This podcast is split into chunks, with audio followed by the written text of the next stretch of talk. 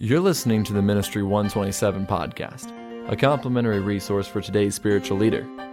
The purpose of Ministry one twenty-seven is to aid Christians in developing a biblical philosophy of ministry.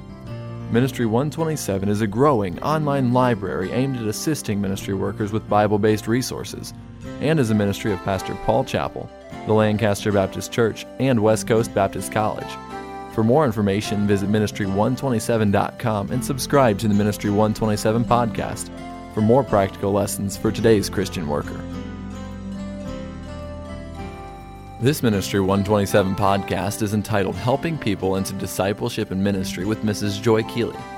Missus Keeley has been serving on the staff of Lancaster Baptist Church since two thousand three as a secretary in the areas of outreach and missions.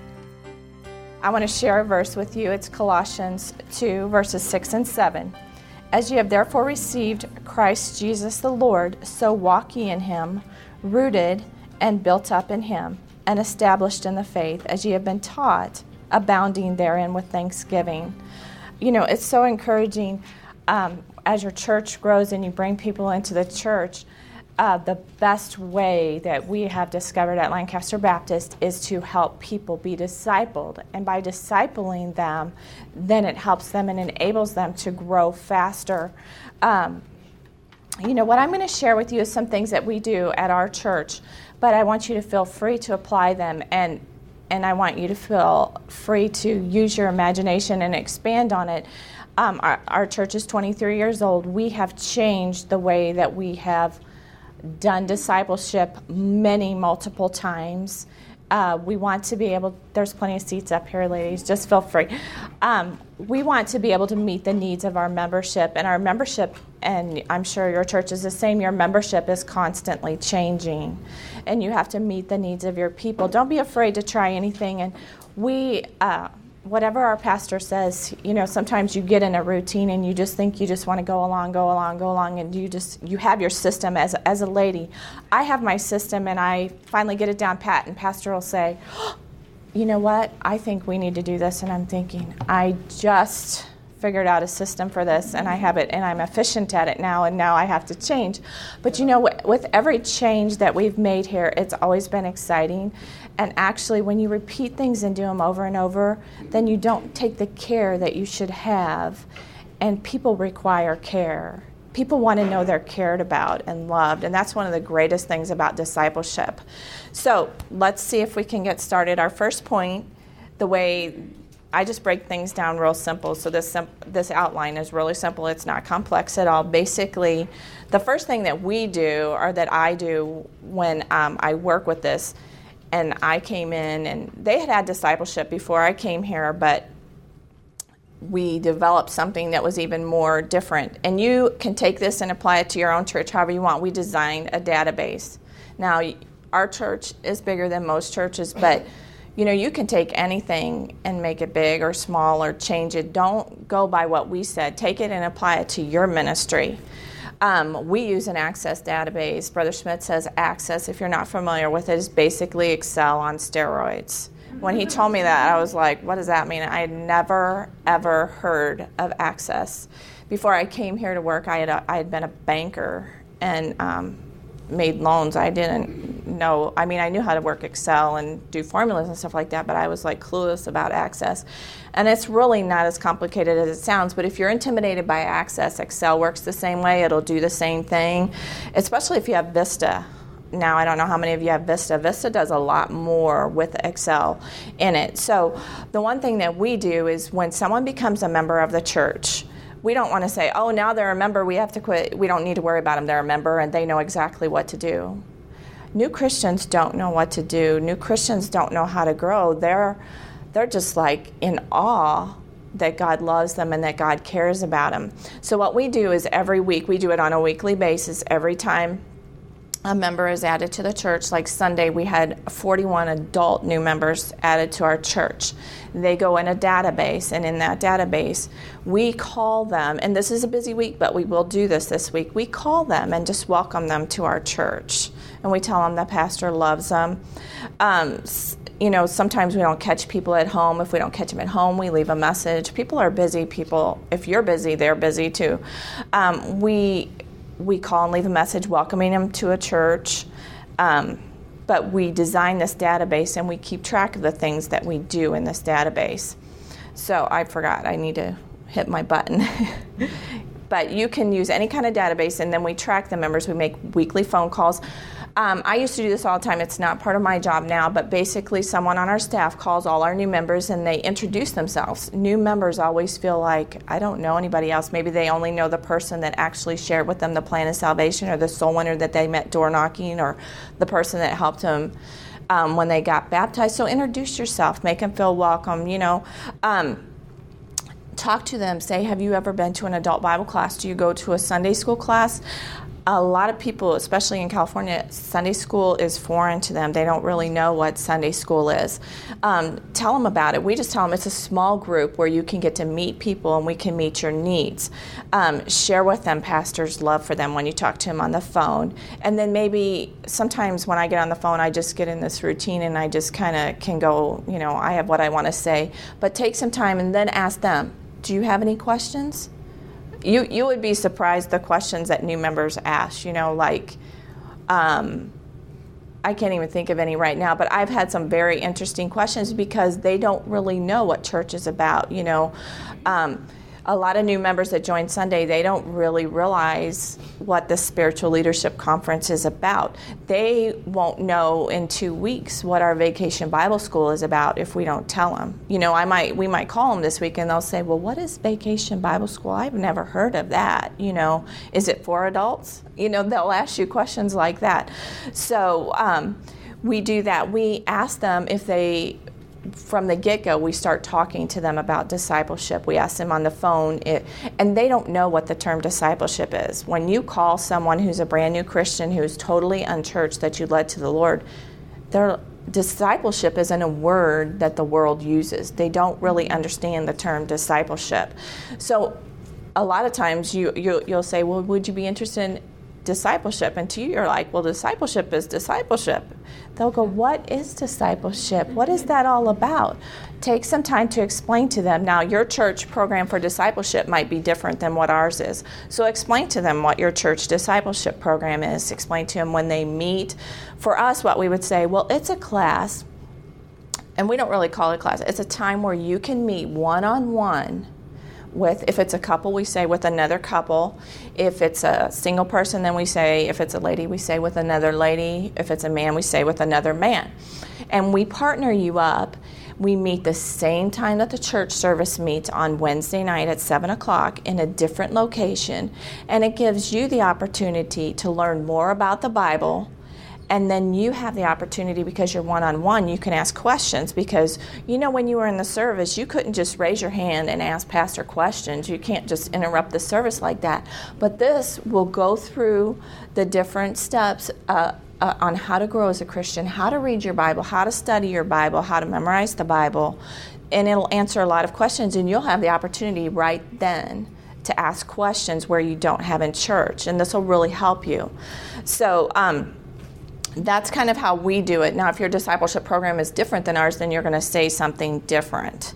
Um, maybe you have a discipleship class, and you say, well, it's for all the new members, and they meet in a class. You can explain it like that, but probably in your discipleship class, you might have a time of questions and answers where they can answer it. This is very helpful for new members.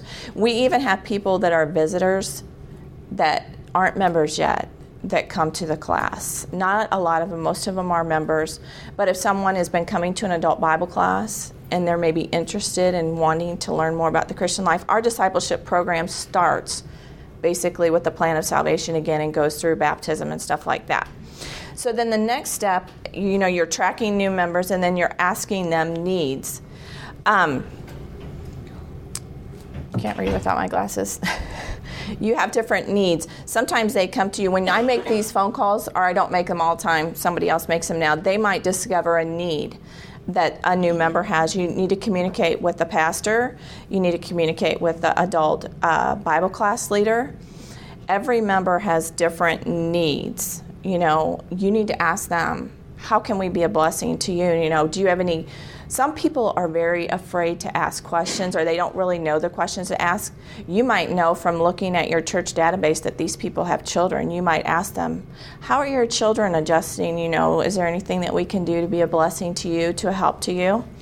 So these are just some of the things you can do. Just make sure that you pass it on if they have any needs. The next step that there is is determining a plan in your discipleship, okay? What we do is, you know, like I said, we contact the member first, but then also in, within your plan, you know, that's really basically our first step. We have to enlist mentors, okay? I mean, how are you going to disciple people? We call them and say, oh, we want you to come to discipleship, and they say yes. Then you have to have a, a group of people that are there who are willing to mentor. So what we do is, um, through our pastoral staff, they give us names of people in adult Bible classes who they feel would be available and willing to disciple. We have discipleship training once a year where all our disciplers meet and we review our curriculum and tell them how they're supposed to go through that, okay? But we also, when someone says they want to do discipleship, the girl that actually does it for the church right now, her name is Abigail. She'll say you do, and she'll say, when do you want to start? They'll pick a Wednesday night they want to start. Then we'll contact the adult Bible class teacher and say, there was someone in your class that wants to be discipled. And we, this is just the way that we do it. Now your pastor might want to do it differently, so take it and apply to it however your church would want to do it. Um, we asked the adult Bible class teacher, who in your class do you think would be a good fit to disciple? You know, because everybody has different personalities. Some people just would immediately click, and then you might put them with someone else in your class, and it just, what would happen is they wouldn't click, and then they would drop out of discipleship. They wouldn't want to come because there was no common interest. You know, you work with people, you understand how that is. Some people click and some people would never click. So what you do is we have a pool of disciplers that are available, but as uh, the person coordinating it, I just don't pick somebody. I don't look at my list and go say, I'm going to call that person. I feel like that the adult Bible class teacher or the pastoral staff member who is in charge of the discipleship program, which is Brother Christensen right now, if If the adult Bible, say the person isn't in an adult Bible class, they just got saved, they're not in an adult Bible class, they're not connected in any way, then I would bring that to Brother Christensen and say, who do you think? And he usually knows most visitors, you know. So we just work it out. It's not a decision that I just make on my own. I usually leave it to the person that knows the new Christian. Um, and then we pair them up. We call them and say, are you available to discipleship? Are you still willing to disciple? You know, we have this couple, they're in your Sunday school class, and then we just tell them when to meet, and then when they come to discipleship on Wednesday night, then we introduce them to each other. Sometimes they know each other and it's not really a big deal. So um, the next, I forgot to click, um, enlist mentors. The next thing is you need to equip with materials and training. I mean, don't you think it would be funny if we basically said, we want you to disciple somebody, but we never told them how to disciple?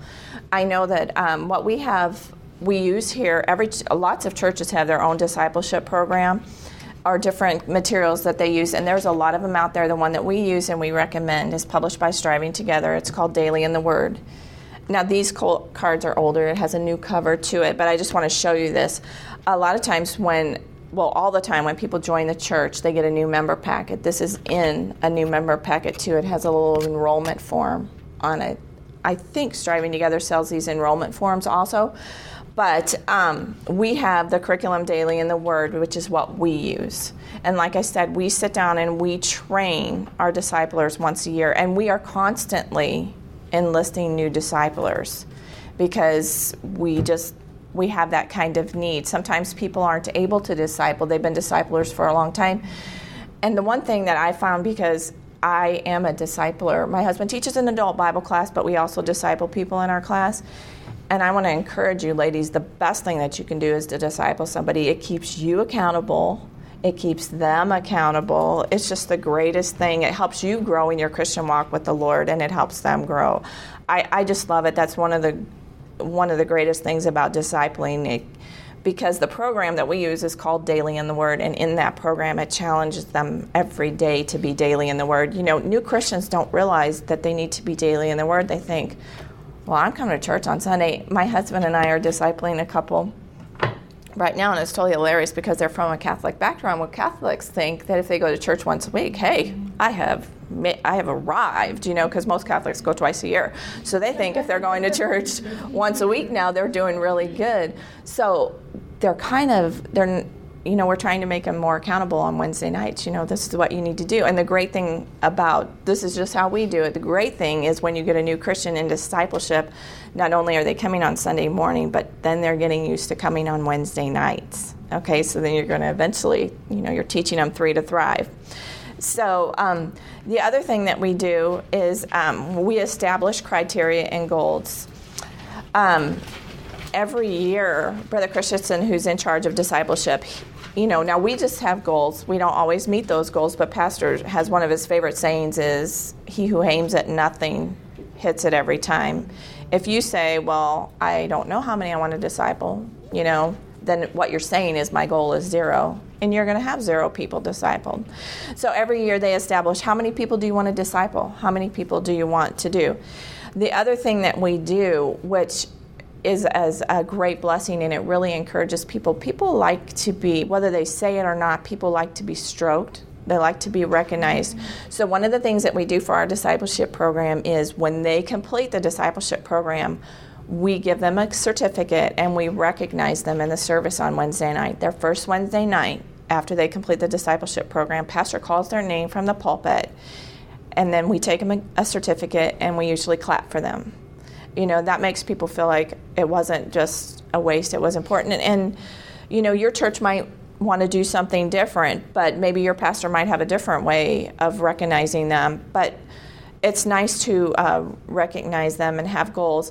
Um, we have different goals within our discipleship. You know, we try to keep it moving. Some people, everybody will go through discipleship at a different pace, but we try to keep it moving. If you drag it out forever, it just doesn't have the same effect. You want to keep people on a consistent, growing basis in their Christian walk.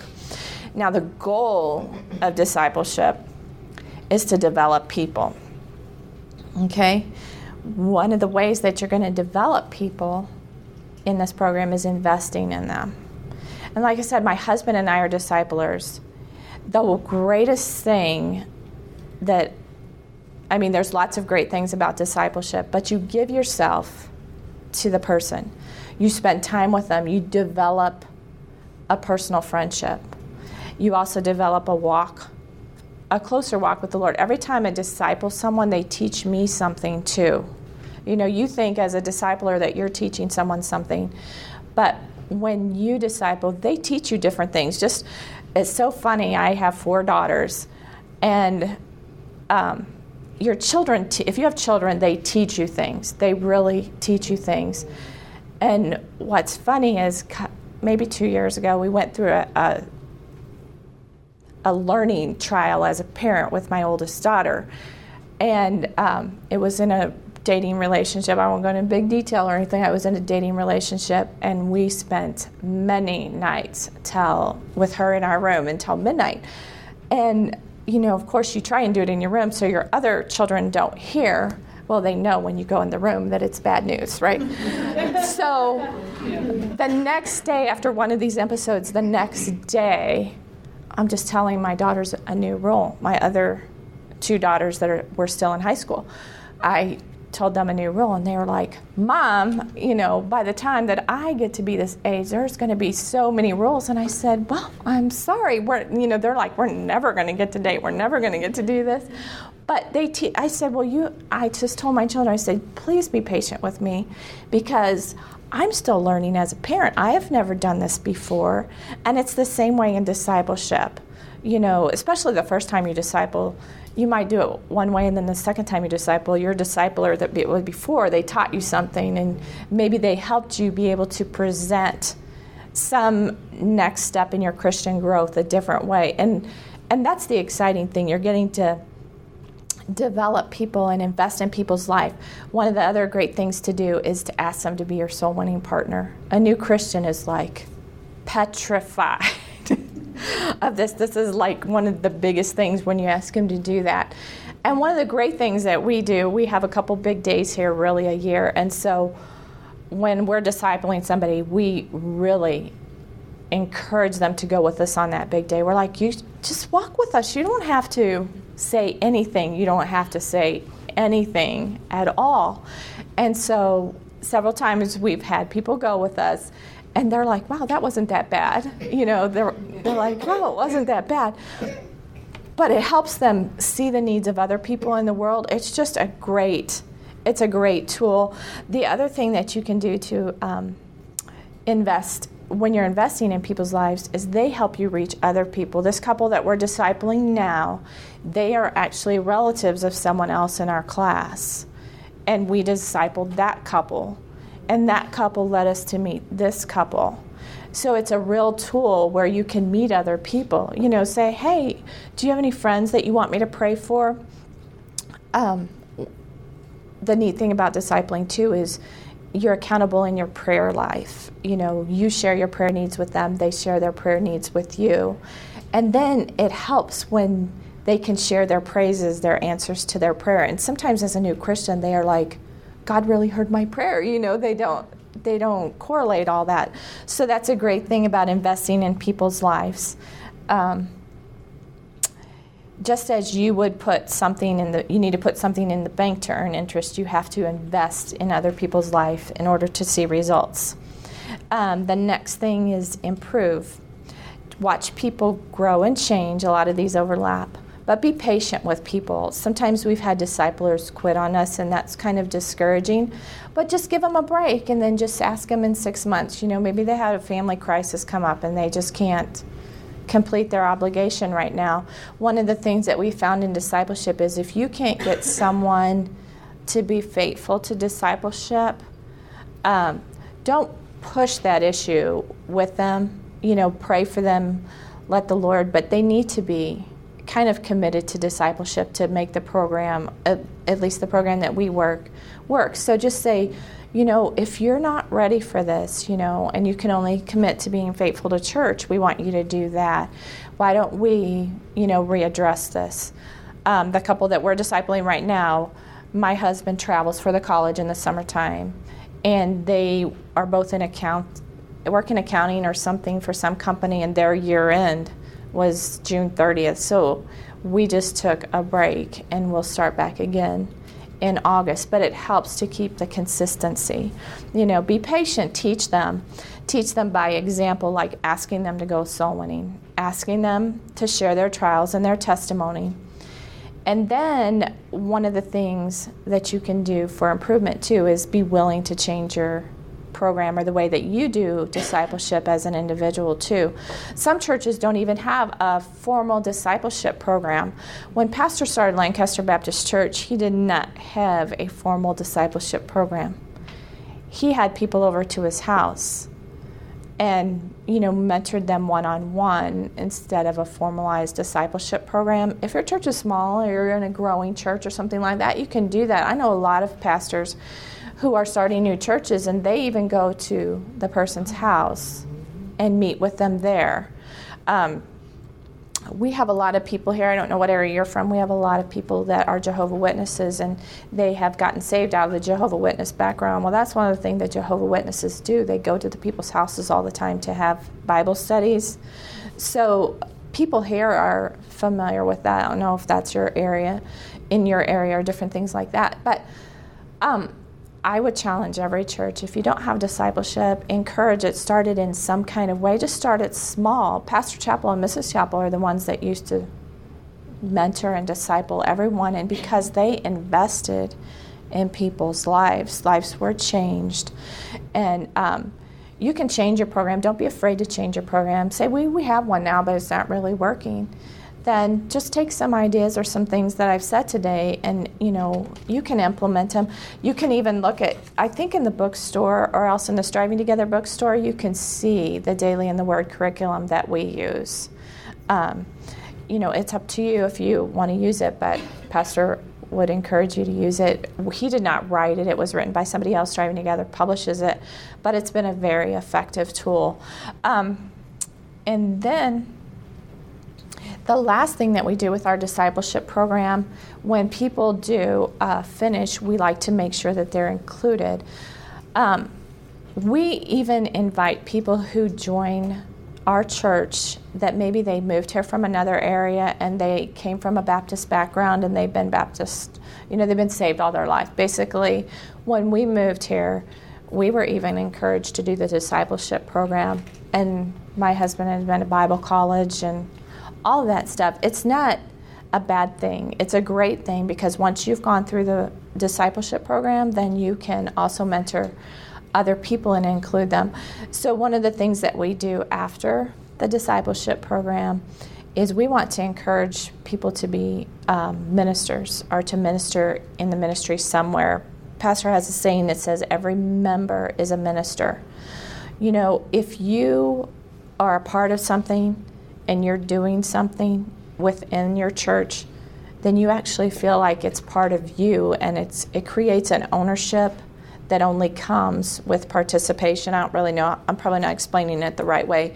But basically, if you did something, if you built something, then you would feel like part ownership, even if you worked for a company. Say you built, there's, you know, I'm just using this example because we have Lockheed and Northrop Grumman here, and they build planes. Well, the planes don't belong to any employee, but they feel ownership and accountability and a part of it because they helped build that plane. They're proud of it. It creates loyalty and ownership. Well, if you get people involved in ministry, then you make them become a part of it and feel ownership. And because they have ownership and they're proud of it and they're excited about it, they're going to be more willing to share it with other people. Some people can, you know, join your church right away and belong to a ministry, you know, work in the nursery right away or teach a Sunday school class right away or something like that. But not everyone is there. Someone who just Wow, there is um, there was a man who got saved this Sunday morning. It, it, this story is really neat. I asked Brother First, I saw I never saw this name before. I don't know who this man is because I track all that stuff. I said, I don't really know who this man is. I said, who is he? And he said, oh, Joy, that's it's the neatest story. He said, uh, and he got baptized Sunday night, which is the great part. Is um, He said he was going to another church. Somebody had invited him to another church, and he came to the wrong church. He goes, is that not great, Joy? I said, wow. I said, um, that is really interesting. He goes, I go, where? He goes, somebody invited him to the Vineyard Church, but he somehow ended up at this church. God just worked it out. And then he, he actually, he was so excited. He had never heard the gospel before. He didn't really know anything about it. And so they told him when they led him to the Lord on Sunday morning, you, you know, the next step in your Christian walk is to get saved, and so or to baptize. So he came back Sunday night and he got baptized. And it's just the greatest thing. I mean, just different things like that. Now, he um, probably wouldn't be able to go into ministry right away. You know what I'm saying? But once he went through discipleship and he got grounded in his faith and established, you know, then we would want him to become a, a part of that ministry. Um, there's so many people at our church. If you could just hear the testimonies of the people at our church and the backgrounds that they came from, God is just so good how they He changes their lives. And it's neat for you as a Christian to watch that. That is just the transformation that takes place in their life. And it's not you. It's totally the Lord. It's just the greatest thing. Thank you for listening to the Ministry one twenty-seven podcast. Today's lesson was on helping people into discipleship and ministry with Missus Joy Keeley. This podcast was designed to equip spiritual leaders to grow in the Word and develop a biblical philosophy of ministry for today's local church.